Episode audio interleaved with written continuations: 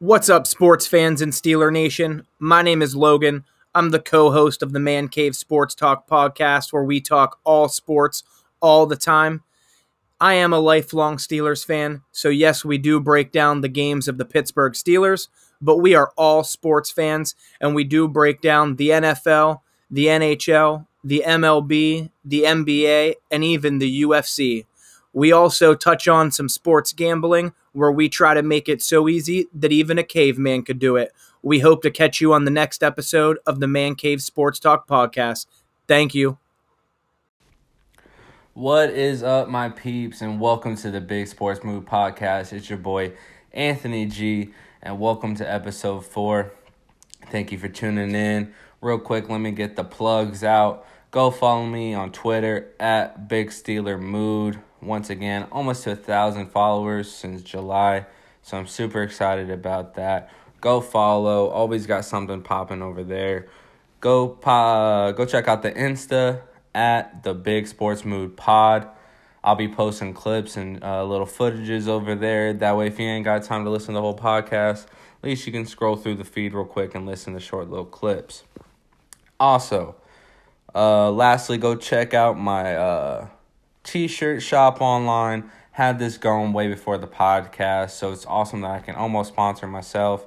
But go check it out. It's teespring.com backslash stores backslash uh, big sports mood. Got um, some merch coming out, still in the, uh, the design phase.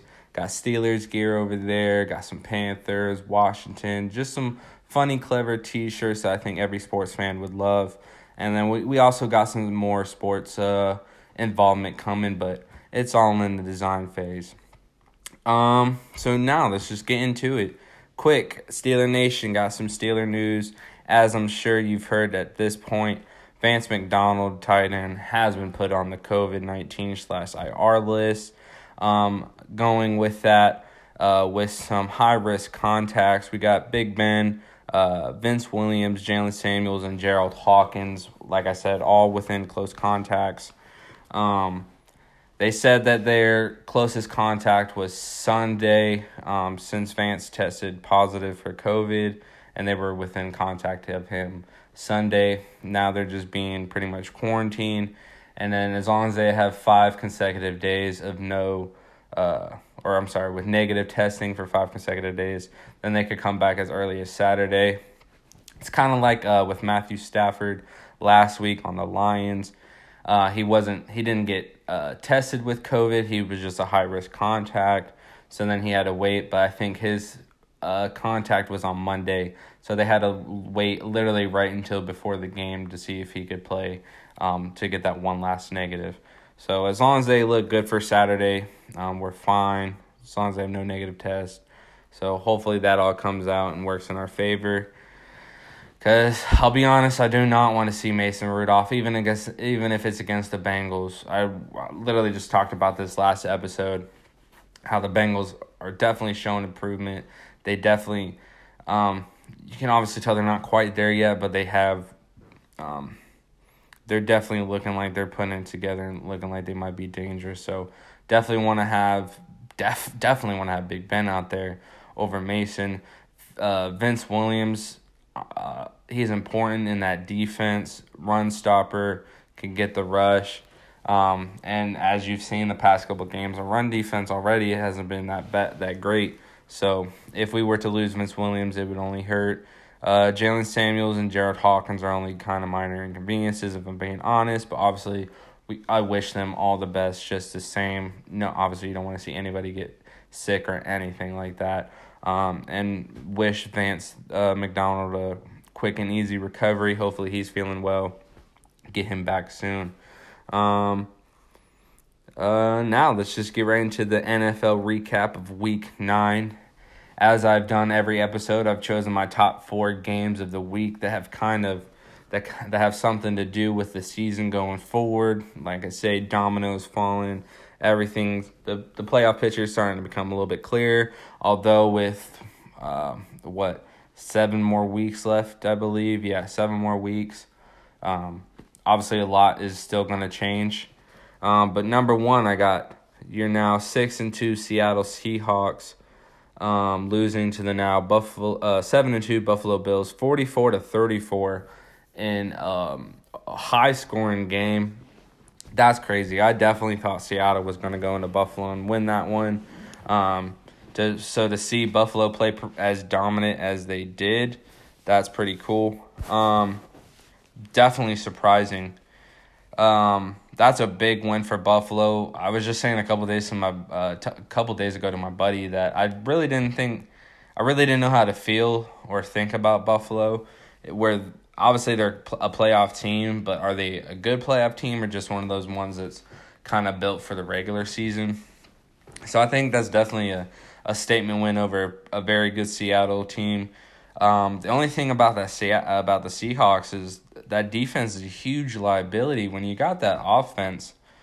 Um, now, obviously, Buffalo's defense is is very good, so they were able to hold off that um, potent Seahawk offense for a while. They almost came back towards the end, but it just wasn't enough. Um, a little too much too late. Um, so that Buffalo defense, which in the NFL you have to have a defense, and I think we're gonna be talking about that a lot going through these games where you have to have a defense. You can have a as great of an offense as you want, but your defense has to be solid. As a Steeler fan, I know that the best because those couple years where everybody wants to talk about, um, you know, how we had the the big B's, all the Ben, AB, Bell. How did we do more than we did? But you got they never look at the defense side of things, and our defense is absolutely garbage just rolling out the red carpet for off uh, opponents' offenses every week. So you can see that in Seattle. Yeah, they're winning. The Steelers would win too, but you need that defense. So Seattle has to give it to get it together. And I know usually the Pete Carroll Seahawks are known for their defenses. They have the they have the the names on the defense, but they don't have. You just gotta they just gotta gel together. Obviously, you got Bobby Wagner, one of the best, if not the best. Um, linebackers in the game. They got Jamal Adams, but he's actually ranked like 60 something out of 92 safeties, I believe, in pass coverage. Obviously, we all knew he wasn't a, a very good pass covering uh, safety, but you got to be better than that if you're if you want to talk the way he talks. You can't you can't just be a run stopper. I mean, Budda Baker, I feel like he's known for a run stopper, but he can also get out there and cover. Edmunds, Terrell Edmunds keeping in Steelers. He's gotten better. His numbers are even better than Jamal Adams this year. So that's just something to keep looking at. Uh, Russell did his thing 28 for 41, 390 yards, two touchdowns, but he did have two interceptions. We're on the flip side. Josh Allen had thir- uh, went 31 for 38, 400, 415 yards, three touchdowns, and zero interceptions. Sometimes you can throw interceptions and win, but usually it's not a good thing um, especially if the other uh, quarterback on offense doesn't throw any. Um, so yeah, that's just uh, a big statement lead uh, win for Buffalo. They did get off to an early lead. Uh, it was fourteen nothing at the end of the first quarter, and I think that was just too much for Seattle. And they usually have to dig themselves out a lot, especially this year. But that Buffalo defense was just able to hold them off en- long enough um, to where, like I said, when Seattle finally got it going, it was a little too much too late. Um, so yeah, Buffalo seven and two, leading that AFC East division, um, and we got another AFC East uh, team down in this lineup. Uh, so let's move on to number two. I got the Las Vegas Raiders, which are now five and three, beating the now two and six Los Angeles Chargers. 31-26 in a AFC was that West uh, showdown.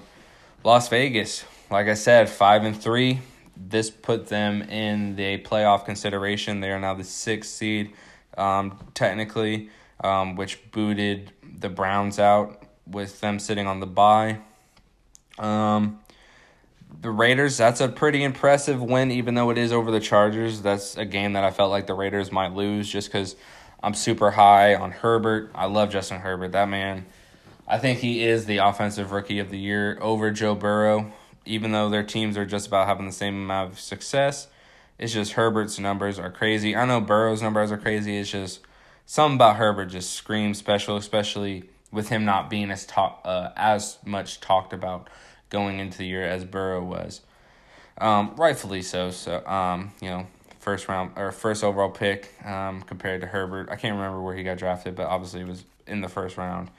Um, but yeah, Raiders going five and three. Um, and it, I liked what I saw. I didn't watch the game. I did watch the highlights. They had multiple rushers. Um, Booker and Jacobs both had sixty five plus. I think Jacobs had 68. One of them had 68, one of them had 65. So they at least both had 65 yards rushing. And they both had a touchdown each. That's nice that they can't, um, they have someone like Booker to rely on. Um, that way they don't have to use Jacobs as much. Obviously, he, he is the main running back, but it's always nice to have someone, um, you know, a duo pair that you can rely on just as much. And that that was uh, good because Carr didn't have to throw as much, which makes him look better. He only had like hundred some yards, ru- or I'm sorry, not rushing, but passing.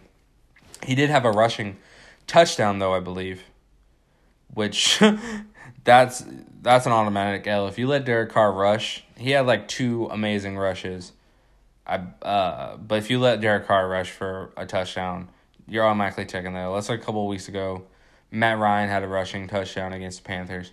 So you already knew they were taking the L. If you just let someone, a quarterback like that, run it in, and I'm not gonna lie, Carr looked like he has some speed. I, I didn't really see he had that much speed, but still, it's Derek Carr. Come on, bro. Don't don't don't let that man run it for a touchdown.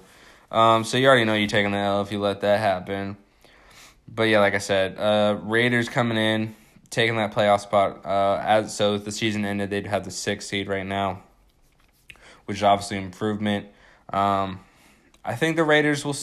That's gonna be tough. The eh, the the um, five through seven seed this year is gonna be super tough. I believe in both divisions, but that AFC five through seven is gonna be up for grabs for a while. It's gonna some of these teams are gonna have to start losing, and some of these teams are gonna have to start winning. And that sounds like it's it's you know straightforward, but it's not because this year has not been straightforward. So. Um, but on the Chargers, obviously positive note, Herbert going 28 for 42. That's eh. You know, uh, 326 passing yards, two touchdowns. Almost won the game though. They almost won. I don't the tight end, they I forgot the dude's name. It wasn't Hunter Henry, but they threw it to the guy. It was like his first like receptions, first second reception of the year, this whole year catches it two feet in bounds, but for some reason, and this has been happening, I like I don't understand what they these refs consider a touchdown, and maybe it's always been like this, and I just never realized it. But he, the dude, caught it two feet in bounds, had control, but as soon as they hit the ground and the ball pops out, it's not, it's no longer a touchdown. Like I thought it was just as long as you had control, two feet in bounds. At, if they're if they're you know if they're already falling out of bounds and as they hit the ground, the ball pops out who cares? Maybe they just hit the, you know, I mean, I saw that like all this weekend has been going on. I don't understand.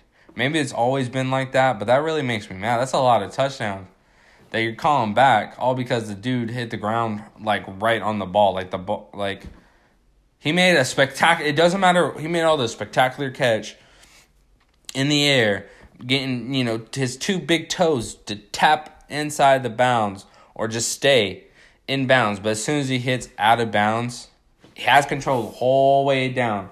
But he like hits the ground on the ball and the ball pops out. That's not a touchdown anymore.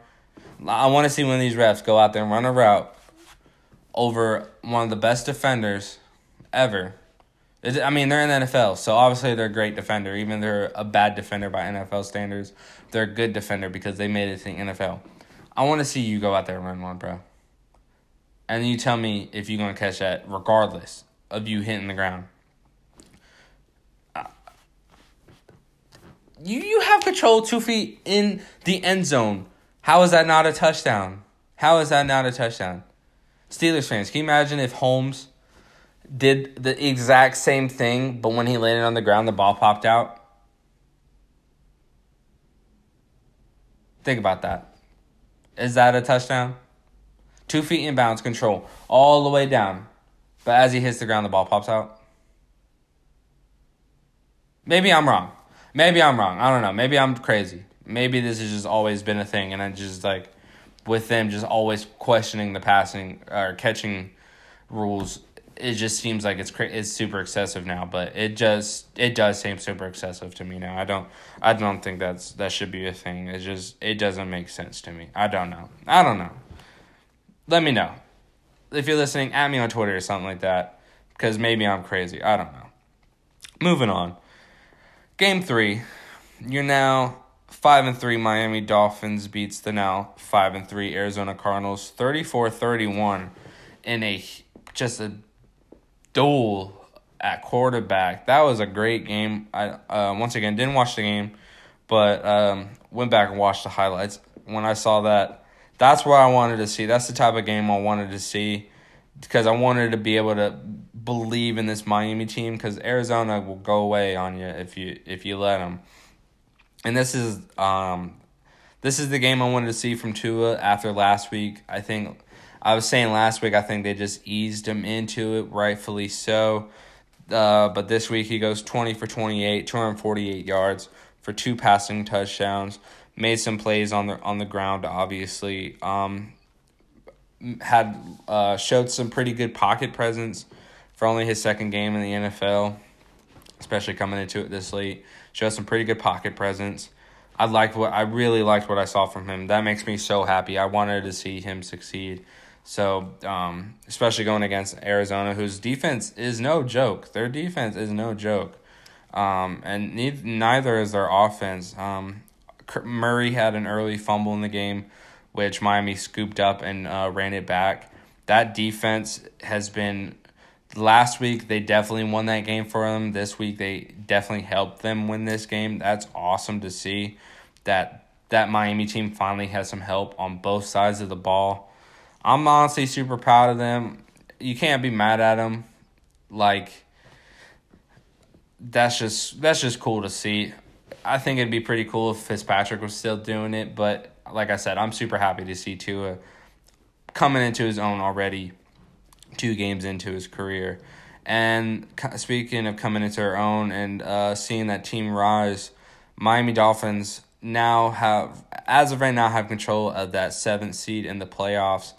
Now, there have been things coming out. I've been talking about seeding. I do want to mention this. There have been things where uh, coming out saying that the NFL owners have come together saying that they might add an eight spot if games start to get canceled. I hope to God that doesn't happen and depending on who you're a fan of, you you should hope that doesn't happen. Because if that does happen, they already mentioned when they first started talking about this, maybe a couple months ago, that if the first seed, um, or if they did add an eight seed, that the first seed would no longer have that first round bye, so every team would be playing. So as a Steeler fan, and as of right now, having control of that that first seed, which I think we should continue to have, if we keep keep winning. Um, and we do end up with that first seed and they add an eight seed, then we don't get a bye. We already got screwed by the Titans having to go from a week eight bye. Was it a week eight? Yeah, week eight bye to a week four bye. And now we already had to play 13 games straight with no bye. But now, if we get that first seed and then we have to play the eight seed right off the bat, you're talking 15, 16 games straight to the Super Bowl. That's a that's a whole. You're pretty much playing a whole season, pretty much. They pretty much have played. They would pretty much have played a whole season without a break. So literally would have been like they played three preseason games, and then played a full season all the way to the Super Bowl. Which, if it happens and they fucking win, pff, who cares? I'm taking that, bud. I do not care. Shit. That'll just make us look even more glorious. But on the flip side, if you're another fan of a team like NFC South or not NFC South, I'm sorry, NFC with the Saints right now. If you're a Saints fan, they're the number one seed right now. And say they, they hold on to that all the way, but they have the eight seed. You, are you not upset that your team doesn't get that first round bye that they earned? They played all regular season for and they earned that, you know, first round bye, but now um, I mean, you already took away the first or first, uh, second team. You already took away their bye. Now you're gonna add um, another uh, eight seed in there, and then you have no bye weeks. Uh, sure, it's more football, but it's going to be a little bit more sloppier, I think, because people dudes are going to be tired, maybe more injuries. That's that's just something they should think about um, moving forward on whether or not they should add the eight seed. Um, but yeah, Arizona, they are the sixth seed in the NFC right now, so they're still hanging tight in there. I think they still end up being a. Uh, I don't know their schedule moving forward, but I, I see this team maybe being a. I think they'll be a very solid eleven and five team, possibly or, right eleven and five yeah 11 5, 10 and six maybe. Um, I'm, but I'm excited to see where this Miami team goes. Uh, they're two games back behind Buffalo, so I don't. That's gonna be. I don't know if they'll be able to catch up to Buffalo.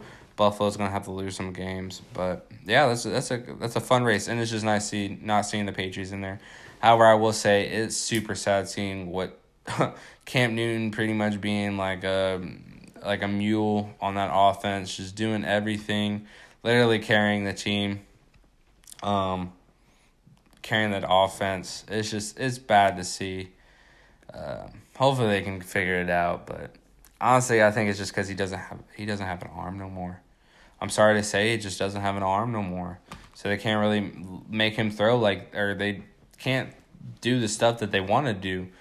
Um, I just don't think Cam Newton is the right fit for the Patriots. They should. I mean, it's it's nice to see him on a team and having redemption, but that whole team that team gave up on the Patriots before Cam Newton even got there. So cheers to them, boo the or cheers to him, boo to the Patriots. I don't care. Moving forward, and if you've been following along, we recap four games. We've gone through three. Sorry, you already know what the fourth game is, buddy.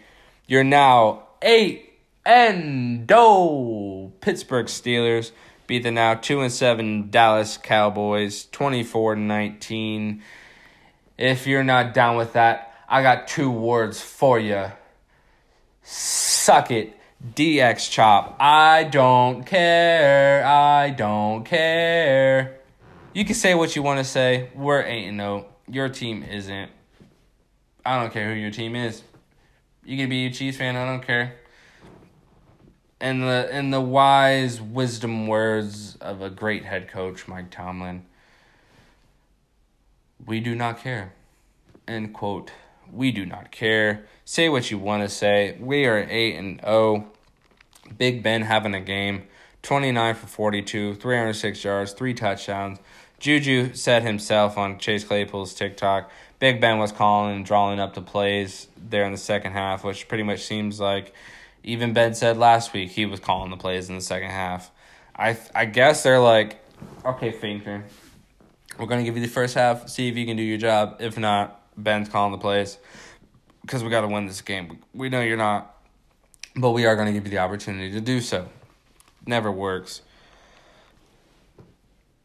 Flip the script. Look at Dallas. You know, let me let me throw that fishing rod out there like that commercial. Oh, you almost had it. Oh, you almost had it, Dallas. But all these almost. I tweeted. I think it was yesterday or maybe two days ago. All the all these people, all you all you people keep talking about all these almost, as if the Steelers are professional horseshoe team. Like horseshoes only count hand grenades and horseshoes, baby. And I guess uh, cornhole, you know, if you want to add that in there. But this ain't almost. Almost don't count in in the NFL. Okay. That's like say say the Falcons, you know, look at the Falcons uh New England. They didn't say, "Oh, you guys almost had it." You know, they said that for like maybe a day, but who, what do you remember? The Patriots coming back to win. Not the Falcons almost having it, but really them just blowing it and not winning. You know, it's like Fast and Furious. Almost had you. Almost had me. You never had your car. You never had your team, Mike McCarthy. You, you never had your team. they had to bring they had to throw the whole kitchen sink at us. I mean, a trick play on kickoff. What is this guy? Is this what 2006, bro? Is this the oh my god, we've never seen this in our lives. Yeah, it worked. It worked a little bit. we weren't expecting it. We didn't know we were playing a fucking high school team. Boo hoo. You know, that set them up pretty nicely. I think they got maybe a field goal off of it. I think maybe a field goal. Um, what else? You know, I'll give a little Just a little golf clap to Garrett Gilbert. 21 for 38, 243 yards with a touchdown and an interception. He tried his best. He looked a lot better than I thought. Now, a lot of people, um, you know, questioning us. How could you not beat the Cowboys by an impressive amount? You know, why didn't two other teams not beat the Cowboys if they're so bad? Now, sure, they had those wins with Dak, but they still weren't that good you know those were those two wins they have are like pretty close games if I recall correctly. So why didn't any of those why didn't those two teams beat Dallas if they're so bad? You know, we won. Why didn't why didn't seven other teams beat us? You could I could ask you that. Why didn't why didn't seven other teams beat us? They just didn't. It is what it is, baby. We're eight and zero. It is what it is. Now you can say, oh, if they had Dak. They they might actually won. Would they have? I think we would have won even. I think that's when we would have won more impressively, if they had Dak. We win the whole week. Not uh, you know Mike McCarthy. You know I'm gonna tip my hat off to him. I always have my Steelers hat on, so I'm gonna tip it off to him. You know. I'm you know he didn't he didn't announce his quarterback for uh, for a week on purpose just so we didn't know who we were facing. I mean, there's barely any film on any of the guys that they were talking about, Cooper Rush or Garrett Gilbert. You know, at least if it was Andy Dalton or Dak Prescott, we would have had film on them. We would have known what to expect. You know, you can prepare for that. We didn't. We couldn't prepare for what the offense was gonna, what Dallas's offense was gonna throw at us. We didn't even know if Zeke was gonna be playing. And then the whole week they were talking about how this guy was pretty much not gonna play. And then like they went in, and then you know we see see uh, Zeke getting fed. Like I'm pretty sure they tweaked the story a little bit the whole week to have us questioning whether or not Zeke was going to be at full strength. He sure he didn't look the best because that all O line so banged up, but he sure was grinding out some yardage against our defense. Tony Pollard, hats off to him. He's a solid. I'll give you know solid performance from him. But there's no almost in the NFL. Okay, we're eight and zero. Oh. It don't matter. Like I said, seven other teams could have beat us. Dallas could have beat us, but they didn't. It comes down to those plays. Last week I was talking about uh, Daniel Jones.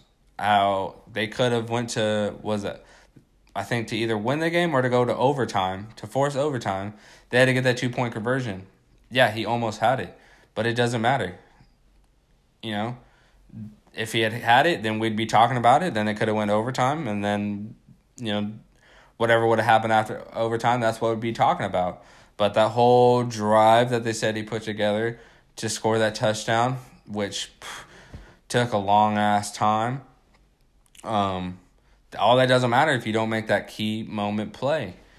Everything else in that Dallas game didn't matter until that last moment where Gilbert and the Dallas offense had to go out and score, and they didn't. Our defense had to go out there and stop them, and they did. That's why I was talking about, like in Seattle, the Seattle Buffalo game. Buffalo's defense went out there and stopped them. Seattle's defense couldn't. So you can have all that offense, but it takes defense to win games. Yeah, once once Pittsburgh finally got it going, once we finally got it going in the second half, or that last drive. Okay, I guess technically second to last drive before the uh, before halftime, where Ben got hurt, which he seems to be okay. Came out like stone cold out that tunnel, baby. But uh, he was looking pretty good. Um, yeah, he banged up his knee, went four for four, and scored a touchdown to James Washington. Mason Rudolph comes out because we stopped the we stopped their offense pretty quickly, um, and then Mason just went out there and just like blew it up a little, just pooped on the field for like thirty five seconds, and then we go into halftime, and then Ben comes out and he looks he looks good, and our offense is grooving.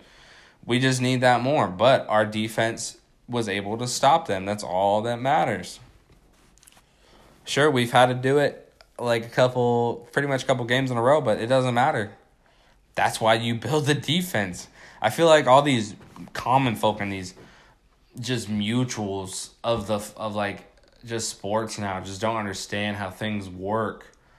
Like they all they've seen all these youngins just grow up in all the, you know this modern age and i'm pretty young myself. I'm only 23 so you know i respect i feel like i was just I just grew up respecting my elders uh, when it comes to football, but also just being in that young generation of what football is. Like when I see Patrick Mahomes do things that he does on the field, you know, I get happy because that's stuff we do in the, you know, or like Kyler Murray. That's just stuff we do in the uh, backyard as kids that we've been doing, and it's cool seeing someone almost my same age doing it on the professional football field. That's something that they would have frowned upon back then because it's not just a straight drop back and loosey goose the football. You know, drop backs were terrible back then. Okay, they you know they literally started out with them just like literally running backwards, not like opening up and you know do do do dropping back. It was literally them just running backwards, looking, holding the ball out, you know, to their side, you know, like waving their arm, getting their arm rotated, and just launching it eighty yards. No, that we don't do that no more. It's it's finesse and it's fun. So seeing stuff like that is cool. Um, but it just takes um, just a defense, you know. And then real quick, an honorable mention because I don't want to give them more uh, speaking time than they already get. Uh, the New Orleans Saints, six and two now, beating Tampa Bay Buccaneers, which are six and three, and an impressive blowout, thirty eight to three. Like I said, uh, they I didn't pick them to be a top four recap just because I don't want them those two teams to get any more love than they already get or any more attention than they get.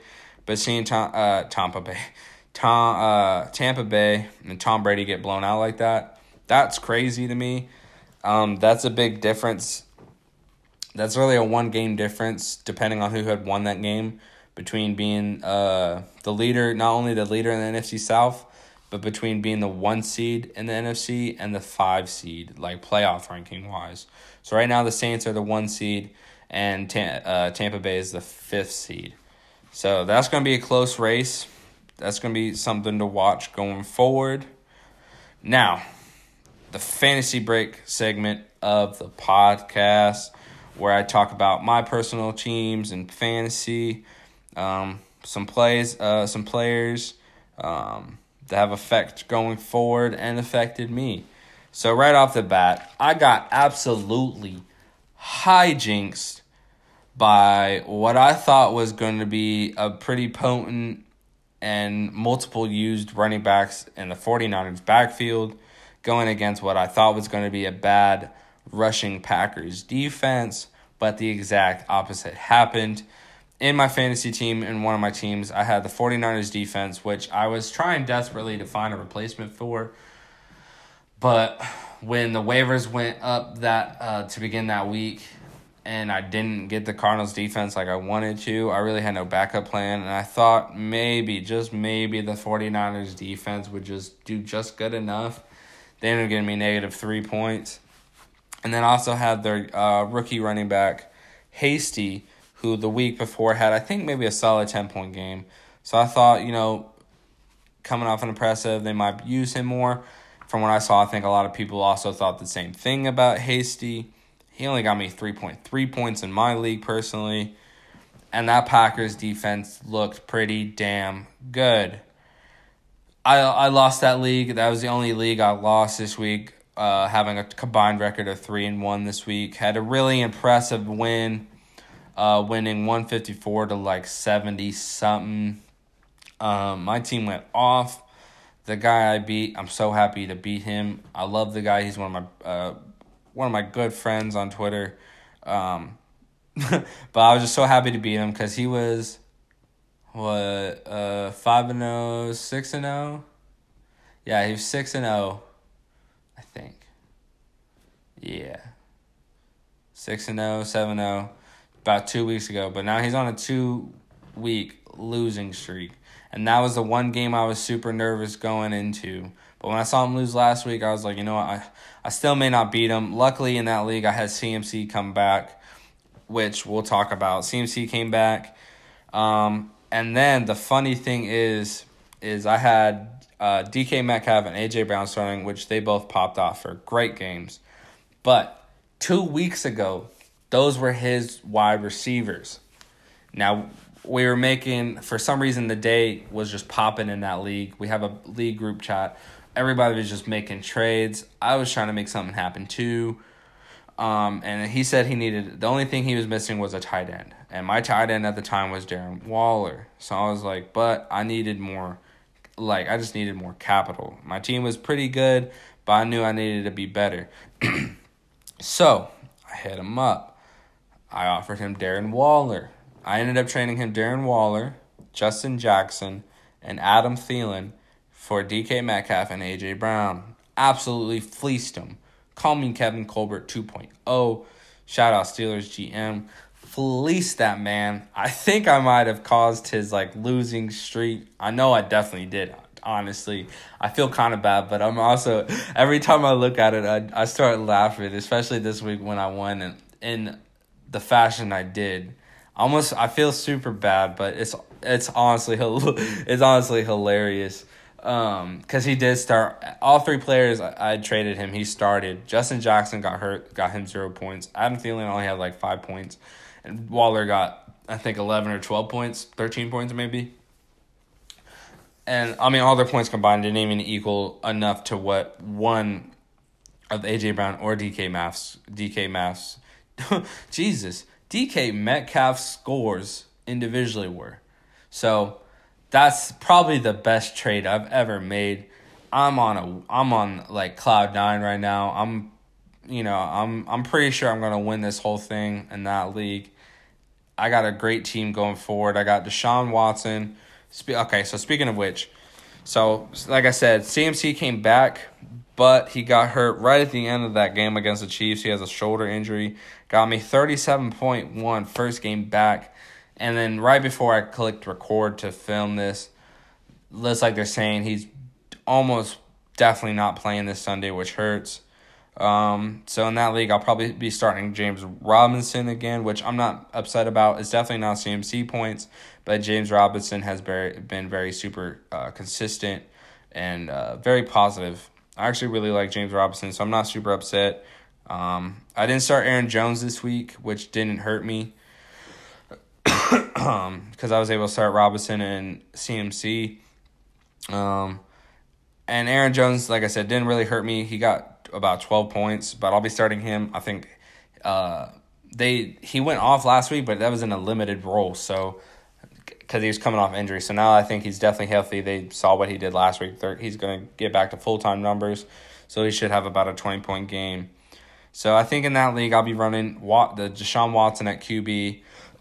excuse me, uh, Aaron Jones, uh, James Robinson at running back, Aaron, uh, AJ Brown and DK Metcalf at uh, wide receiver. Um, I picked up Austin Hooper because I I've had Gronk the past two weeks, and it worked out two weeks ago where he got some um second half. He went off in the second half for like fourteen points.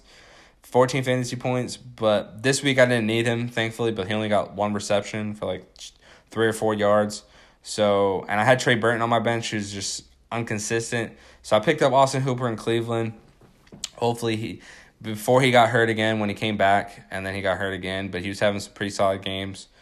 And uh, the Browns are missing some people, so with Austin Hooper coming back, um, Baker's coming back too. So I think he'll need somebody to rely on.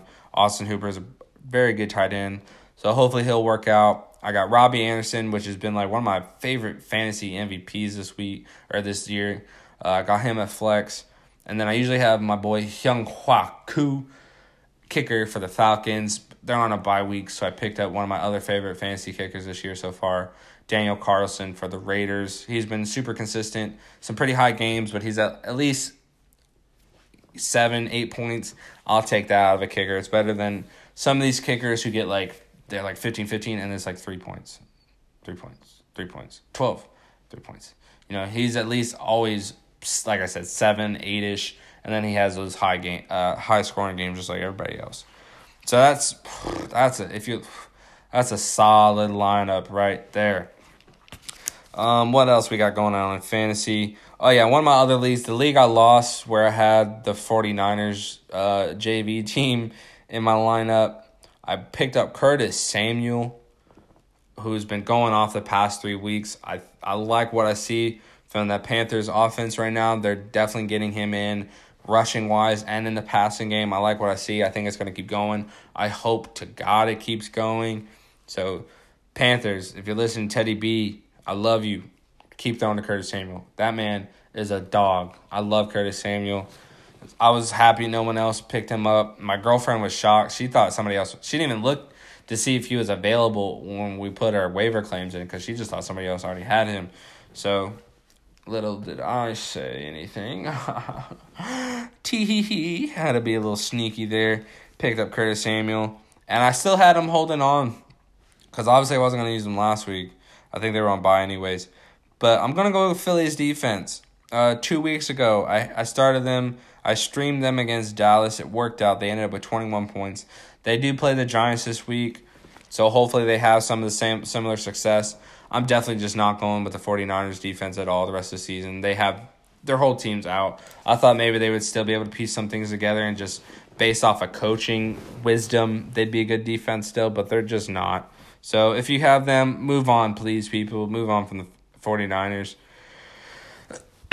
um, and then also in that same league that I have Curtis Samuel, hopefully I'm getting Chris Carson back. Hopefully all fantasy owners are getting uh, Chris Carson back. He's very valuable. I need him back in my lineup. Um, and then uh, I also have Aaron Jones in that one. Derrick Henry kind of had a stinker of a game last week, only getting me 6.8 points because he had 68 yards rushing. Um, no touchdowns, no, not even one reception. So, uh, I think they're the yeah they are the Thursday night game. So, uh, hopefully Derrick Henry has a uh, better game than he did last week. I think he'll definitely be able to score, even though the Colts are I think still the number one ranked fantasy defense. It's just I don't believe in the Colts. They could they could have stopped the Ravens last week. I'm sorry, I'm yawning. um, they couldn't beat the Ravens this week. Um, Philip Rivers literally fell on his back. If you haven't seen that play, it is super hilarious. I think he threw a pick, and then on the on the chase down, he he tripped and then he fell on the ground, and then he realized that the guy was about to run over him, so he put his leg up, tried to trip the guy. He didn't, of course. Dude ends up taking in for pick six. And when he realizes he, the guy just hurdles over him, he just literally lays there like a dead man because he pretty much is. This should be his last year. I don't know what the Colts were thinking. They I know they thought that he was the right fit, but he's just not. He's washed. That's my personal opinion. I've never been a big fan of Philip Rivers, anyways.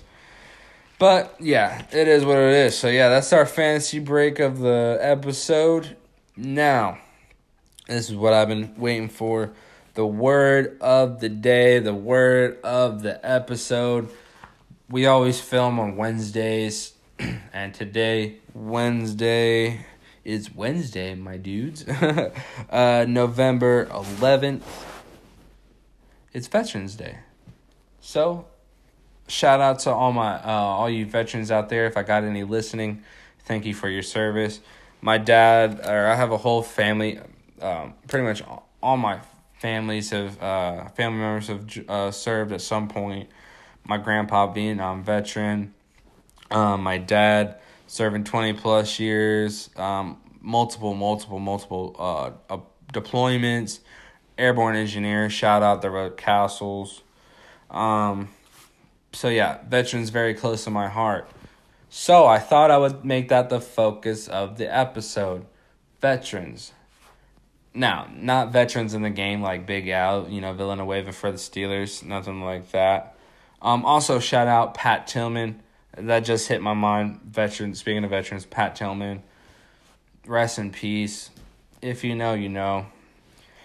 That's all I'm gonna say. But rest in peace, Patrick Tillman. But no, nothing like that. Not veterans in the NFL, or veterans of the sport of sports.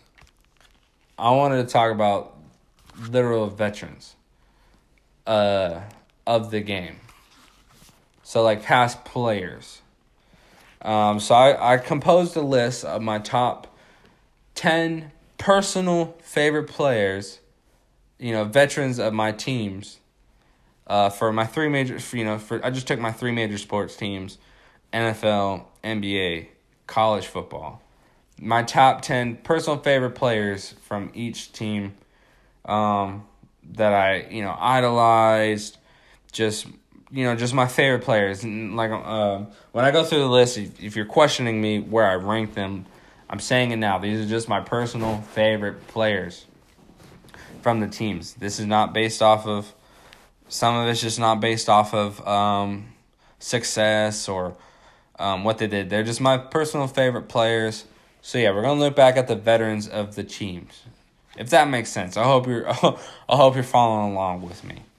Um, so I think we're gonna start off. Hmm. I think we'll start out with college football. Now I am a Penn State fan, so I ranked my top ten favorite Penn State players of all time. Um, ten being not my least favorite, but but you know, just you get the point of a top ten list, suckers. Okay, I'm not gonna sit here and explain it. I do that too much, over explain everything.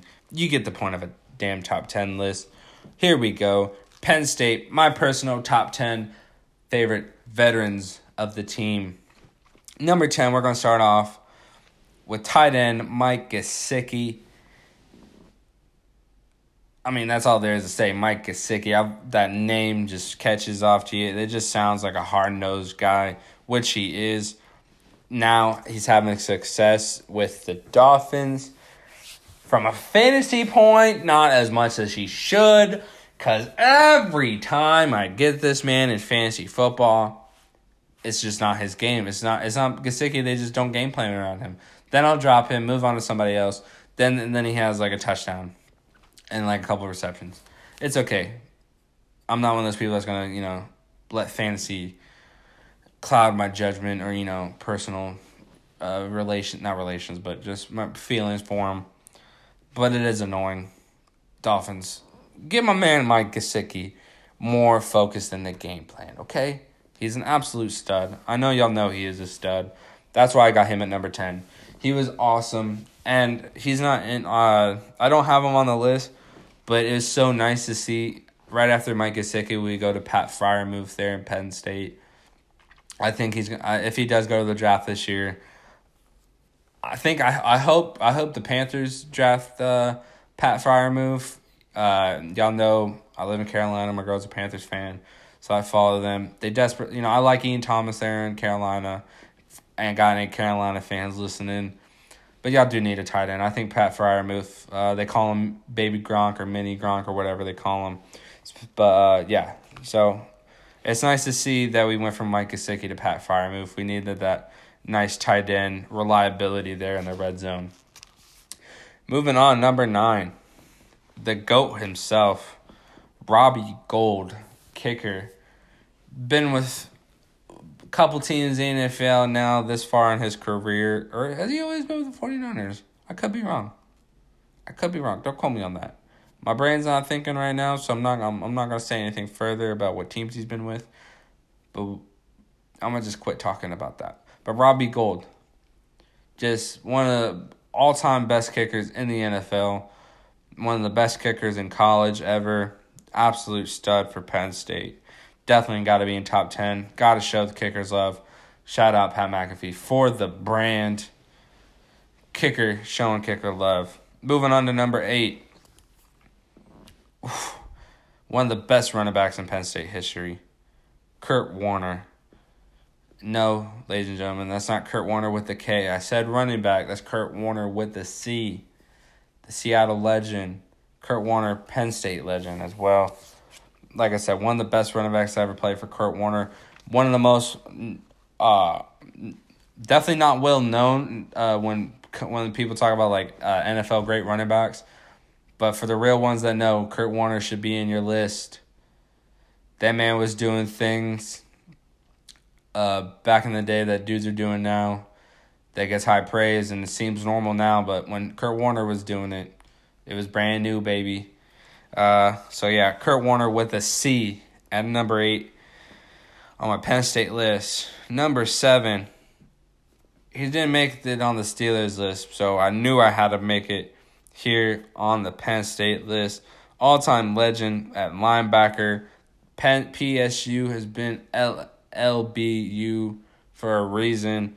Jack Ham, linebacker at Penn State once again, like I said, Steelers legend, Penn State legend. Had to put him on one of the lists. Just I obviously I didn't watch him play for the Steelers or Penn State. I'm not I'm not old enough, but I had to honor the legend on at least one of my lists. So I definitely had to put I made sure I put him on my Penn State list. Although I'm sure he's definitely more notable for Steelers. It's just I have some personal love for some for a lot of the players I put on my top ten Steeler list. So shout out Jack Ham, number seven, top ten Penn State. Personal favorite players, not talent or anything like that. For anybody that keeps or might question me. Number six, Allen Robinson, wide receiver, currently with the Chicago Bears. I mean, if you watched him in college, you knew he was about to be a, a stud, a beast in the NFL. Slowly come or not slowly, but he's coming into his own lately in the NFL. He could be one of the best. He should be talked about more. His quarterback situation hasn't always been the best there in Chicago. The offense situation in general just hasn't always been the best since he's been there. But I hope he gets some more love. Allen Robinson. I love watching him play in Penn State. Coming in number six in my top ten. Top ten list. Number five. Keeping in the wide receiver family. Chris Godwin currently with the Tampa Bay Buccaneers. Last year was looking like he was about to become the best receiver in the NFL. and he still is one of the best, but he's looking like he's about to be, you know, might come in that, you know, Julio Hopkins at the time. A B, you know, that number one guy. Of course, there's Mike Evans there too, but Chris Godwin was had the year last year. Injuries have kind of halted that this year. Buccaneers just have too many signings. Anytime a team does that, things always go wrong. It just I think it just brings bad bad omens, bad juju. Take a sip of my Mountain Dew. Excuse me. Um but yeah, shout out Chris Godwin. Just there's a lot of wide receivers that have been coming through Penn State lately that people that need to start being recognized. Um, speaking like an honorable mention real quick uh, kj hamler. I didn't get him on the list but that man's a stud. You're gonna see him with he's with the broncos getting drafted this year. I've been high on that man. I wanted him with the steelers but steelers just didn't need receivers especially once we drafted claypool. I'll say you know, shout out to kj hamler but i'll take i'll take i'll take claypool over um over hamler you know just because of what our offense needs. But I'm excited to see what he does continuing his career, um, Denver, wherever he goes. But hopefully he'll be with Denver for a while. It's always nice to stay with the team. But yeah, a lot of wide receivers been coming out of um, Penn State lately. Another one like Jahan Dotson, who was with Hamler last year. He's definitely the number one receiver uh, this year on our team. For um, the plays he's made this year is that he's putting together quite the highlight reel for himself. Probably the only positive thing Penn State has going right now is Jahan Dotson. So I don't know if we're still LBU, linebacker U, but wide receiver U, or running back U might be in the question. Um, speaking of running, uh, you know, we'll, we'll get to that. Number four, my boy, Trace McSorley, quarterback I'm so I'm probably Trace McSorley's number one fan. I love that guy. I have a couple of his football cards. I hate that he went to the Ravens. It's almost like Baltimore knew. I mean, he's he's like a third string, I think, right now. He's not gonna get any love in Baltimore. It'd be nice to see him go somewhere where he could show his talent. I don't know if he'll ever have a starting job in the NFL. You know, I just want to see him succeed. I love Trace McSorley the what he did for Penn State, him and James Franklin, was just exciting stuff. Um, almost wanted to put Hackenberg in here, Christian Hackenberg, because that was with you know the Bill O'Brien era. But I just couldn't. I just couldn't do it. I just couldn't put Hackenberg in the list. But I'm super thankful, you know. He was um he wasn't the best, but he got us through a, a, a hard time in Penn State for all my Penn State peep, peeps out there. they know what I'm talking about. I'm not gonna talk too much about it, but it was definitely a tough time back then. So shout out, you know, B.O.B. and Hackenberg getting us through it. But right after that was my boy Trace McSorley, just an absolute stud, knocking the home runners out of the park. That baseball swing, Selly, top five all time, one of my favorite celebrations. Um, so Trace McSorley, love him. Top uh, coming in number four.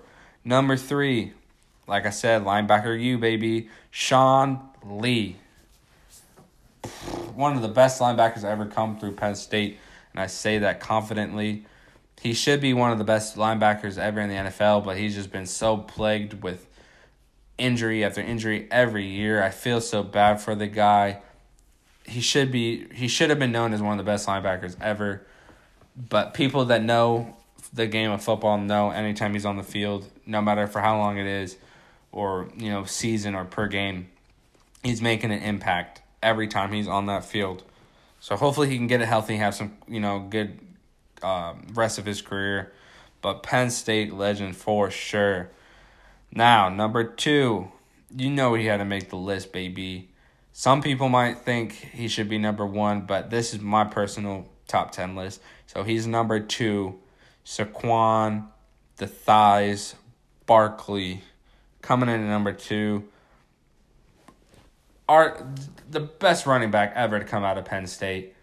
Like I said, uh, Curt Warner was a number eight. You know, Franco Harris, Penn State legend, Steelers legend, honorable mention for sure. Barkley, best running back, hands down. Warner, and I'm sure Warren and uh, uh, Harris would say it themselves that Barkley's by far the better running back. I mean, and again, injuries plagued has plagued his career. It's super sad, but when he when he if he can get it together and that oh if the Giants get him all line, I personally wish they would just get rid of him to just do that man a favor and save his career. But Saquon Barkley coming in at number two and you know it's for a good reason. I'm sure, like I said, a lot of people think he would be number one, but this is my top 10 personal list. So, number one on my top 10 personal list is none other than Matt McGloin, quarterback, baby. Quarterback, baby. All the way from 09 to 2012. We really started only 2010 2012. But those were like my favorite memories. That was like my last like how do I describe it? How do I describe it? Like when I close my eyes and I just think of Penn State and like childhood memories, it takes me to you know, uh, Joe Pa, Matt McGloin, because it was him and Bolden fighting it out. Two thousand ten, you know, Pa was going with both of them. You know, each in the game, and then Bolden was messed up. he fumbled, and Matt McGloin steps in and leads us to victory and then was just our quarterback ever from from that game on. So it's just just happy times. I look back, uh, just just the happy moments, happy valley moments that I think of. And Matt McGloin was the quarterback at the time, so that's why he's my number one uh, favorite Penn State player of all time. Um, is for that reason, just because it was with Joe Pa, just the great just last true Penn State team, I feel like, was led by Matt McGloin. And then after that, it was the Bill O'Brien, Hackenberg, McSorley, now my boy Sean Clifford's. Um, so we've definitely been going through some growing pains, but when I think of my happiest, favorite Penn State moments, Matt McGloin was at quarterback. So that's my number one on my top 10 veterans of Penn State history, um, veterans of the game. Uh, some honorable mentions already went through them. Franco Harris. Um, another, the other one was Tamba Hali. If any of my uh, listeners know him, which you should, Tamba Hali, a longtime chief, uh, linebacker, defensive end, edge rusher. Absolute goes back to LBU, baby. Linebacker U, baby. We produce Tamba Hali, Sean Lee, Jack Ham, I mean, the list goes on and on. I, I could have put more on there. I could make a top, like, probably 50 list for linebackers only. But it's a new era. Like I said, we've been producing running backs. Oh, yeah, that was another one. Miles Sanders, honorable mention. Miles Sanders. I loved him. Him and Barkley was an amazing duo. It's nice to see him, both of them succeeding um, in the NFC East, which is funny. Um, but yeah, that's my top 10 veterans of Penn State history. Yeah, we'll do that. Now, moving on to the NBA. I'm going to do my top 10 list of the veteran of Celtics veterans. That makes sense. Yeah. Once again, top 10. Starting and coming in at number 10, Ray Rajon. Number 10, Ray Rajon Rondo with the Celtics from 06 to 2014. I mean, we had prime Rondo, baby. Um, if I got any Celtics fans listening, prime Rondo was the absolute point. God, there was no questioning, hands down, point God of his time. Chris Paul was there still, but nah. Chris Paul was not touching anything that Ron, no point guard was touching what Rondo was doing in his prime with the Celtics. He had to be number 10. Obviously, part of that, not even big three, but big four of that Celtics era. Rondo, number 10. I mean, just some of the things he did, the attitude, the attitude, the swagger he plays with, the the headband, everything. Just Rondo was the man, the behind the the fake behind the back. I mean, Kawhi's called the claw, but Rondo's got himself some fucking mitts to do the things he does with a basketball. I mean, he came out and dunked on Dwight Howard. That's a moment I always re- always think about when I think about Rondo. Because when he was at Kentucky, and you watch his Kentucky film, he dunked a lot. Like they threw alley oops to Rondo. It wasn't Rondo throwing alley oops. They were throwing alley oops to Rondo. But then he got to the NBA and he wasn't doing as much dunking. But when he did, he made sure he dunked on some tall motherfuckers. I'll give him that. So Rondo, number 10 in my top 10 Celtics list. Number 9.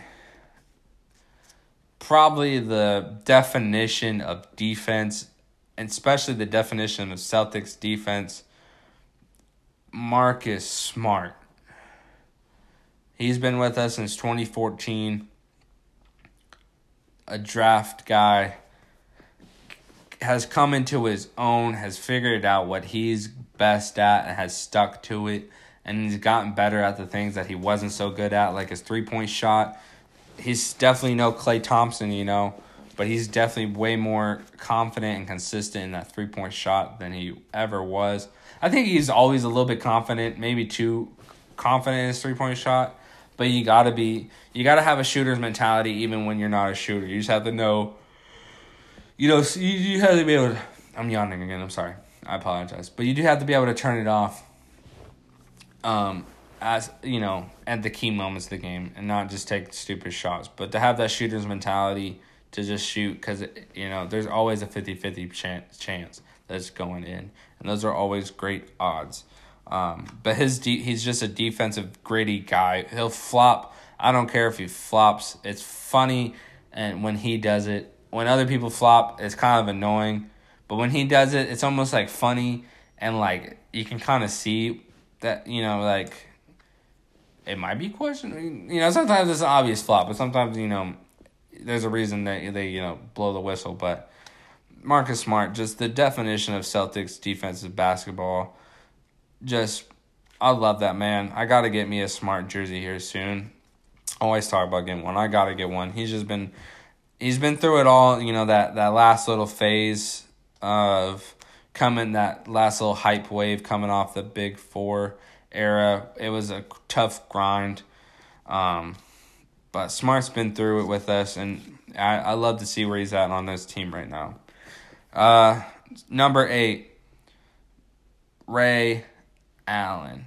Now, obviously, he spent his career with a couple other teams, Bucks, uh, Supersonics, Heat, but most people remember him for that Celtics team. Um, he's with us from 07 to 2012. I mean, Ray Allen's probably, if not uh, the best shooter of all time, corner specialist for sure. Just a dead eye there in the corner. Won LeBron a championship, helped us win a championship. Now, I might I might get in this rant a little bit later on, but as we're talking about it, you know, Ray Allen. I, I feel like, you know, you always hear those little stories between him and Rondo. Not sure who's you know who it was, but it doesn't matter. They did what they had to do. They got us that championship. That championship team will always go down in history as one of the best championship teams in NBA history, not only Celtics history. um, so Ray Allen's got to be on that list. Just watch growing up watching him shoot was just awesome. Uh, number seven, Avery Bradley, one of my personal favorite Celtics of all time. Um, kind of like with that with Marcus Smart. Um, Bradley was with us from 2010 to 2017. He really was at one point the best player we had. If we're uh, you know uh, you know as a Celtics fan, if we're being honest, for a while Bradley was the best player we had. When we lost Rondo, Bradley was like our only point guard. For a while, you know, um, for like four years, it was Bradley and Rondo. But once Rondo left, and it really became more of like Smart and Bradley, Bradley really had to do everything. Again, great defensive player. Um, almost did it. Yeah, was it with the Lakers? Yeah, so you got a championship. Shout out to Avery Bradley this year. Um, wish it could have been with us, but thank you for everything. You know, I don't think anybody ever says it, but thank you, Avery Bradley, for what you did for the Celtics during that tough grind era. Um, like I said, coming off the Big Four, Big Three era, and slowly transitioning. He was on that transition era of Celtics, and it was it was tough. We all know it was tough watching because it definitely wasn't up to our standards. But shout out Avery Bradley, thank you so much. Um, Moving on, number six. Wasn't with us for that long, but Nate Robinson. One of my favorite, like I said, this is favorite players, top 10 favorite players. Nate Robinson had to be on the Celtics list. I mean, he just made he made watching basketball fun. The things he did, he was a great bench character. Just made me as a kid love watching basketball, especially when I cuz I was more of just really focused on football all the time as a kid. Um, so basketball, watching the Celtics uh, with my dad growing up, just Nate Rob really helped me fall in love with that team even more. Um, so it was just fun growing up watching him play. Obviously, he wasn't with us in the dunk championship or dunk, yeah, the dunk championship.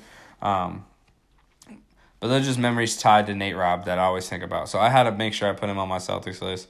He probably could have been a little bit higher on the list, maybe. Um, but it is what it is. It is what it is. Coming in number five, and I feel like this is the perfect spot for him because he's obviously young to our team, but he means so much, and I know he's going to mean so much moving forward. That's Jayson Tatum, baby. Bow down to him now. He's going to be the best NBA player ever. He might be the best Celtic ever, but for right now, I just had to put him at number five because I want to. I want to give him his due, but I also want him to keep earning his his respect and his credit. Um, Jayson Tatum, baby, what a what a stud that we you know. As I'm a Duke fan too, so just seeing him go from my favorite team to my favorite team was awesome. You know, you rarely ever get that as a fan. Um, that'd be like like I said, like maybe watching Trace McSorley go from Penn State to Pittsburgh and eventually become the number one quarterback not going to happen. But that's like what I was watching. Um, so watching Jayson Tatum go from Duke to to Boston was awesome. Like I said, number five right now, but I think he'll be the best Celtic of all time. Just let just let him keep growing into his own. Watch out next year. I think he's going to be super hungry. I hope they're hungry. I hope I can't wait to see what what we put together with Tatum moving forward and Danny Ainge we trust, and I'll always trust Danny Ainge with what he's got going on. So, Jayson Tatum coming in at number five. Uh, number four. Once again, not with us for that long, but what he did for the city of Boston and for that Celtics team. you know, he's brought he brought tears to I'm sure all of our eyes. Um, brought love to our hearts. That's Isaiah Thomas, IT baby. Uh, from 15 to 17, what a career he had. That's when he left, I was pretty upset. I'm not gonna lie, but you got to understand is the game. A lot of people don't get can't wrap their head around that aspect of professional sports. It is a business. Um, so I was super upset, but we got Kyrie. Now that's I meant I should have said that when I started this list is you're definitely not gonna see you're not gonna see Kyrie on this list. Kyrie, that's the only thing that made me happy is if we had got rid of it for anybody else, I would have definitely been pissed. But the fact that we got him for Kyrie, and like I said, it's a business move. I was ecstatic. Fuck Kyrie Irving though. Destroyed our team. Just just destroyed what we had going forward. I wish we'd bring Isaiah Thomas back, even if it's just coming off the bench. I mean, just playing through everything he did, and I mean, lost a tooth. His sister, rest in peace. Just everything. I everything he gave to that city I wish we could have done more for him, honestly. So I love you, Isaiah Thomas. Thank you so much. Um, so yeah, number four, top ten. Number three, anything is possible. Kevin Garnett. Um, just the anchor of that big three, big four era. One of the greatest trash talkers of all time. Just when I started uh, definitely getting more into basketball, like playing it wise, as I got older, um, I, I watched a lot of Kevin Garnett, just that mid range game, key, um, just his post moves, just the way he attacks the game. If you're a, if you want to be a great defender and have a great mid range game, which a lot of people, you know, especially newer era, people are moving away from. But I think people might be coming back just because people are moved so far away that the smart ones are moving back into it because of people are looking for it. But that mid range game is key. KG, just like I said, the anchor of that that Celtics era. Um, just so happy we are able to get him a championship. I want to move on because I'm I'm really ready to talk about it. Um, so number two, a lot of people think he should probably be number one. It's not Bill Russell honorable mention right off the bat. I'll just say Bill Russell's not on here. It's just so far back. I can't. I appreciate everything he did, but I can't like really appreciate everything he did. You know, but it's I respect the man. Obviously, I just can't appreciate everything he did just because I I didn't watch any of it, and I mean it was like in the sixties, fifties. You know, things have evolved. I'm not shitting on Bill Russell, so don't nobody attack me for shitting on Bill Russell. I'm not. But number two, the legend himself, Larry Bird, comes in at number two. I will say, yes, my dad was a Celtics fan, but what really caught my eye initially was my grandpa on my mom's side had a it was a green cup I always saw in the cabinet and I took it out. I shouldn't have because now it's destroyed all these years later. But it was sitting in in um oh, what what did we call them? uh, I forgot what they called them, but it's like a big, uh, it's like a not a chest, but I forgot what we called them. But they're lined up, and you got like little window cabinets on it and like drawers in it. Um, it's kind of like a china cabinet, or it's like a cabinet, but I, I can't remember what we called them as a kid because uh, he got them from Germany. My grandpa did. Um, but yeah, but in in them had like little you know like nooks and stuff like that, like uh knickknacks and stuff like that. Um, but there was a green cup, and it had this face on it that was like, like, outlined in white, and it had like a name on it, and it was Larry Bird. It was a cup. It was like a Celtics cup. It was like a green mug type thing, plastic cup, that had Larry Bird on it, and that's really what caught my eye. And then you know my dad was a Celtics fan, but that's really the first thing that caught my eye was Larry Bird. So I've always you know, I've watched everything about Larry Bird, his trash talking, just like the Magic Johnson and Larry Bird bio, just everything about Larry Bird I've watched. You know, um, the only man that could win, he's the only person that could win a three point contest with a jacket on. Just a lot of people don't respect him. I feel like Celtics players always get crapped on so much, but it's hard being the best because everybody wants to hate you. So we take it. You you learn to deal with it. So even when you have a, a player that you know is the best and dominant, and players respect him, but fans on the outside don't see that and just want to poop on them, poop on our players. So Larry Bird, they were like, "Oh, Larry Bird would twerk." Larry Bird would would probably dominate a lot of the field today. And now, you know, some people might be laughing at me, but I said what I said, and real ones know that Larry Bird would be able to hang with today's game. You know, obviously not old Larry Bird, you know, fucked up back Larry Bird. But prime, prime, prime, prime Larry Bird would shut down a lot of people and score on a lot of people today. I want a lot of people to know that. And number one, they call him his nickname for a reason. When you're given this nickname, it's because it's factual. The truth. Paul Pierce coming in at number one on the top 10, on my top 10 Celtics list. That man is the truth. And this is what I was so excited to talk about. I wanted to get to number one for the longest because I wanted to talk about Paul Pierce. I'm on Twitter, people. I see I see what people say. People shit on Paul Pierce all the time for no reason. Does he say some things? Does he does he say some things now? Yes. But what is he saying? He's just he's a Celtic. He didn't retire and now he's like fanboying for other teams. No.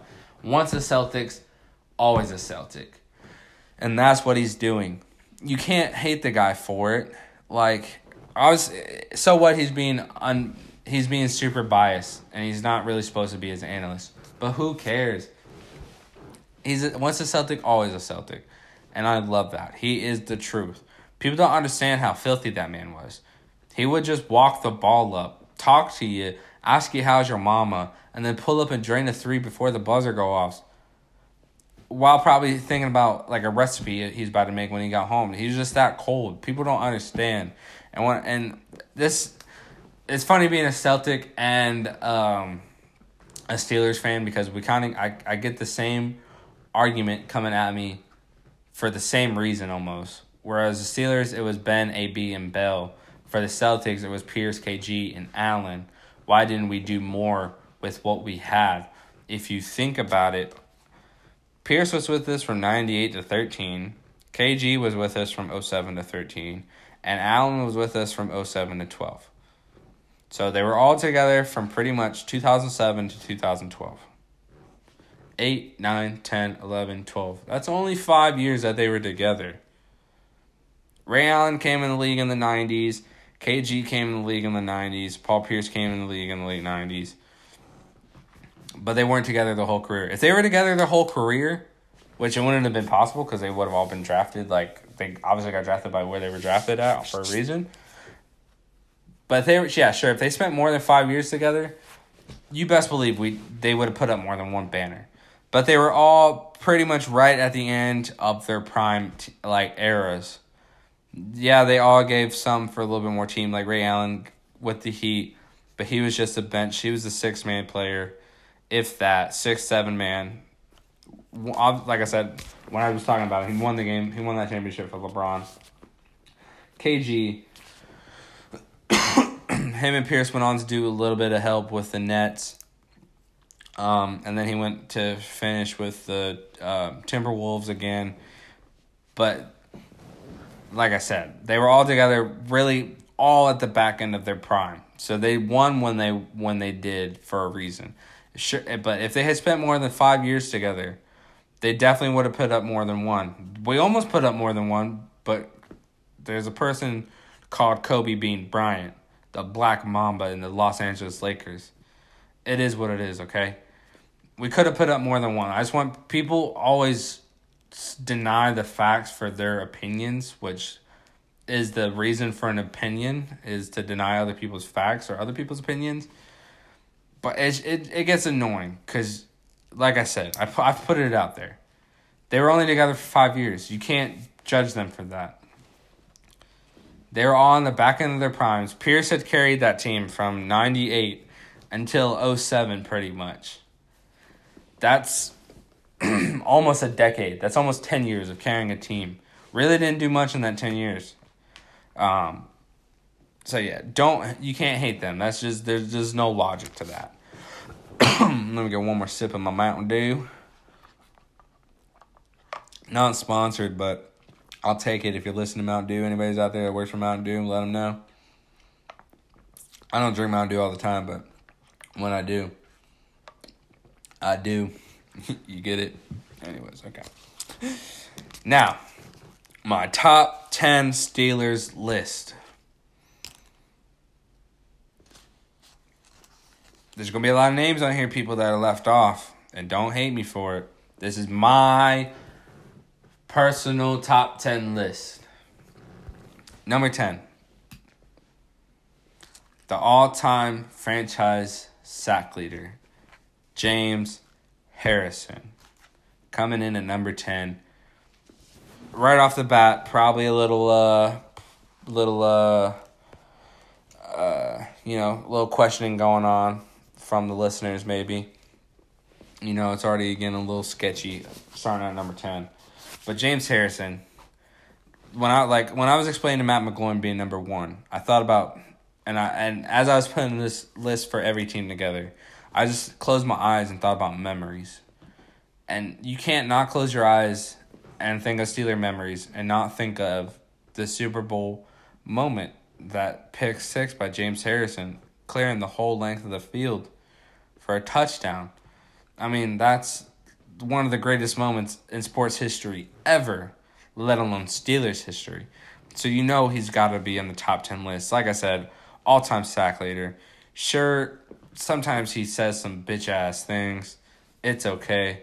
I'm not to say that shit to his face because he's on this list, James Harrison, so don't be mad at me. Number 10. Also, I didn't know that he was with us in 02 and then like went to the Ravens and like did some like I think Canadian stuff, and then we brought him back in 04 and that's when he was with us until 2012, and then obviously went to the fucking Bengals for no damn reason, and then came back 14-17 for us. But I didn't know he was with us for like 2002. I don't know what happened there, but that's that's pretty crazy. Um, number nine. Now I wanted to put them on here but I didn't want to use up two spaces, and they usually get talked about together, anyways. Rightfully so, in my opinion. The one and only Lynn Swann and John Stallworth, wide receiver of duo, coming in at number nine. I mean, Steelers is just known for wide receiver goats. We've always had amazing, amazing, amazing, amazing wide receivers. Just usually just pretty solid wide receiver rooms as a whole. I could make now that's a list I would like to make. You know, I might work it into an episode eventually, but I think I might. Yeah, top ten Steelers receivers of all time would be a tough, uh, debated list for sure.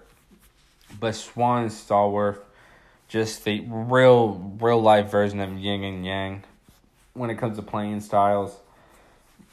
We was talking about him last week with my buddy Fulton um, because he was trying to compare compare Claypool to some to like past receivers, and uh, I compared Claypool uh, partially to Stallworth. There's another player which we'll talk about surprisingly, or not surprising to me, but other people might think surprisingly. Uh, but yeah, I compared him halfway to Stallworth, just that big go up and get it physical style. Um, Swann being the elegant, graceful type guy. Um, but yeah, had to make sure they were had to get them both on the list, so I put them together there at number nine. Number eight, a little bit more current. Uh, Maurkice Pouncey. Um, and I, at first when I was thinking about like my top ten list, he wasn't on there, but I I I put him on here at number eight, because he's. I mean, with that last year with that Myles Garrett Rudolph incident, Pouncey just and then um, not only that incident, but then uh, two years ago the Panthers game I saw it recently a clip, um, where Eric Reid had you know maybe questionably hitting uh, Big Ben late as they were going to the ground as he was sliding into the run. A um, little bit of helmet to helmet, head to head. Uh, but County, Pound, County, Pouncey always coming in for the smoke, and that what that's what makes a leader. Um, that clip and another clip I saw because NFL just put out like Mike Tomlin's best like mic'd up moments or whatever, and one of them he was yelling at like uh, I'm pretty sure it was 2010. I'm pretty sure it was Pouncey's rookie season, but he was yelling at Pouncey um, to like uh, what was he doing? He did something like he was doing too much yapping after the after like a play, so it took too much. It took longer for them to get to the line. Um, so you know that's precious seconds that you're wasting away arguing. And he was pretty much telling him, you know, you got to put your you got to put the team above yourself. And that's so crazy to hear Mike Tomlin yelling at at Pouncey because Pouncey is such a team leader now. He's, you know, ever since he's been on the O line, he's been the leader of that offensive line. And I can think of many years where we got to the playoffs and he was out and we struggled tremendously. You could tell that the ball not going from Pouncey to Ben's hands was affecting the timing of everything. And that cost us a couple playoff games that I can notably remember. Um, so, Tom, you know, Pouncey had to be here in that top 10 list. Um, just always looking for the smoke to defend his quarterback, to defend any player. But he's always because he he's because he's gonna put that team above himself, um, which I just love. Uh, number seven. Talking about wanting the smoke twenty four seven. Joey Porter, baby, linebacker, was with us from ninety nine to 06. As a kid growing up, um, it's like playing rec football. I always wanted to play linebacker. I never got to. I always had to play defensive line, but I always wanted to play line, linebacker because of Joey Porter. Um, I remember um, uh, one of the rec teams I played for was like the Eagles. Um, I forgot what my actual jersey number was, but like our the jerseys we had were like like the old like Eagles like the limish green color, and then we had white away jerseys. But for award ceremonies, they gave us trophies and jerseys to keep, but they were black jerseys, and we got to choose our numbers.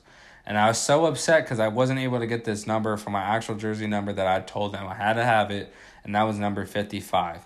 I've always loved the jersey number 55. Any player that has number 55, I feel like an emotional connection to them just because of that number, and that's because of Joey Porter. Um, just definition of Steeler football, always. Um, coaching career as well, just continuing it over. Got what? Oh, I forgot. What did Pac Man call him? Jesse Porter, I think, or something like that. That should have me dead. Um, so Joey Porter's. I I knew he had to be on the top ten list, coming in at number seven. Number six. Now, when I say six and five, people are gonna be like, "But number six was better than number five. Yes, he was. Yes, he was but this is my personal favorite. And number five, I personally like. I just love him. Oh, damn, it sounds messed up that I say him. I love him more, or I like him more than Hines Ward. But it's my fucking list, okay? So number six, Hines Ward. Super Bowl XL MVP. Um, just the def just the man at wide receiver. Just the complete package. Blocking will knock your fucking head off. Will catch the ball no matter what. Can get can get yards after the catch. Just everything. And he does everything with a smile. And you got to think excuse me. You got to think as a defender, just seeing someone smile and as they pin you to the dirt. It's got to be psychologically confusing because he he looks like he brought so much joy to his face just to make you hurt. And that's a, that's a Steelers receiver right there, baby. That's what uh, that's what we can see uh, Juju forming into. Um, when I was talking about Stallworth earlier and last week, my friend compared Claypool to Hines Ward and somebody else. Um, what he compared him to Hines Ward and number five on my list. But I compared him to Hines. Uh, I compared him to number five. and number and Stallworth Claypool that is, um, because Juju's more of Hines Ward now. Juju's really becoming that reliable, catching it, getting the hard earned yards after the catch. We already know he was about to smoke blocking wise and you know taking people you know the crackdown blocks. That perfect hit. Speaking of which you know it's it's fucking Bengals week baby. So obviously perfect bitch ass ain't with him no more. But um got Bengals week coming up. So Juju's really that uh I feel like new era Hines Ward. Um so I didn't want to compare Claypool to Hines Ward because he's just not. Um but yeah Hines Ward had to be number six also, great dancer. Shout out. And he won with my favorite uh, dancer on there. I can't remember her name. I know I just said she's my favorite, but I can't remember her name. But she's smoking hot. Great dancer. So that's another thing that Hines Ward got over everybody else. Not only can he dance around you on the field, but he'll literally dance around you on the dance floor. Now, number five probably my favorite wide receiver ever, Martavis Bryant, the alien. This man was absolute goat, a god, a stud, a beast, a monster, a freak, um, uh, animal, uh, whatever you want to say. That's what Martavis Bryant was. He just couldn't keep it together for goodness sake. But damn if he did, he'd be one I swear to God, he'd be one of the best wide receivers ever. Just the things he did, he made it look so effortless. I the connection between him and Ben, I wish it could have went on for longer. I wish he could have done so much more with his career. I wish I could give a little piece of myself as an offering to bring back, oh, excuse me, to bring back and revitalize Martavis Bryant's career a little bit that's how much I would I respect him and love him, and just wish he had con- could have done more. Was only with us from fourteen to seventeen, but gosh darn, do I wish he had done more. Just a natural athlete, just natural talent. That catch where he caught it between his legs, like underneath his legs, and like did a like a somersault, like front flip. Just nobody, no one's doing that. You're not gonna see anybody else doing that. Um, moving on. Shout out Martavis Bryant, man. That's at number five. Number four, the bus. The bus making a stop in Detroit one last time. Jerome Bettis. Just once again, we're we're getting into the icon phase here. These four through one's are gonna be just absolute icons in my opinion. Jerome Bettis, just a big guy and as a big kid growing up, that was like felt like he could do more of like the um uh, like uh, skill set stuff on the football field, but was just looked at as a big guy. Seeing Jerome Bettis gave me confidence growing up. Just seeing a big guy out there running the football, I'm like, well, if Jerome Bettis can do it, I can too. Um, so that's just that just gave me confidence as a kid. And you um just a wholesome guy. Um so he just means he just meant a lot to me growing up. Um just probably one of the most outstanding Steelers ever just character and player wise. So number 4 moving along we're to get through these. Number 3 Troy Polamalu. In the C gap baby. Um just like I said, we've focused on it so much uh, when we were going through these lists. It's just memories. And when I close my eyes and I think of Steeler memories, it's a lot of interceptions come to mind, like the James Harrison one did. But the one that comes to mind even more is is Troy Polamalu, and there's so many interceptions, there's so many plays, just just the human highlight reel and the gracious, and he's one of the most just soft spoken guys, but he will literally rip your fucking head off on the football field. And that's what that's kind of like how you should attack life is just be soft spoken and um, you know, have good morals, honorable and respect and just praise for everybody. But when it comes down to business, just rip the fucking head off. And that's how you should attack life. Um, so Troy Polamalu, you know he's got to be top three. Now number two, this man made me want to play the tight end position more than any position that I've talked about on this list. Like growing up, like I said, running back, um, linebacker with Joey Porter, Jerome Bettis, respectively. But this man really made I felt like this position was my calling in life, and that's the tight end position. Heath Miller coming in at number two, just all reliable, all faithful, just being Ben's safety blanket for years. Um, not only could he block, but he could catch the ball. Um, just great hands, and just being able to get things done after the catch to you know get first downs, to get touchdowns, to you know lay out for it. And that was the type of guy he was. That's the type of player I wanted to be.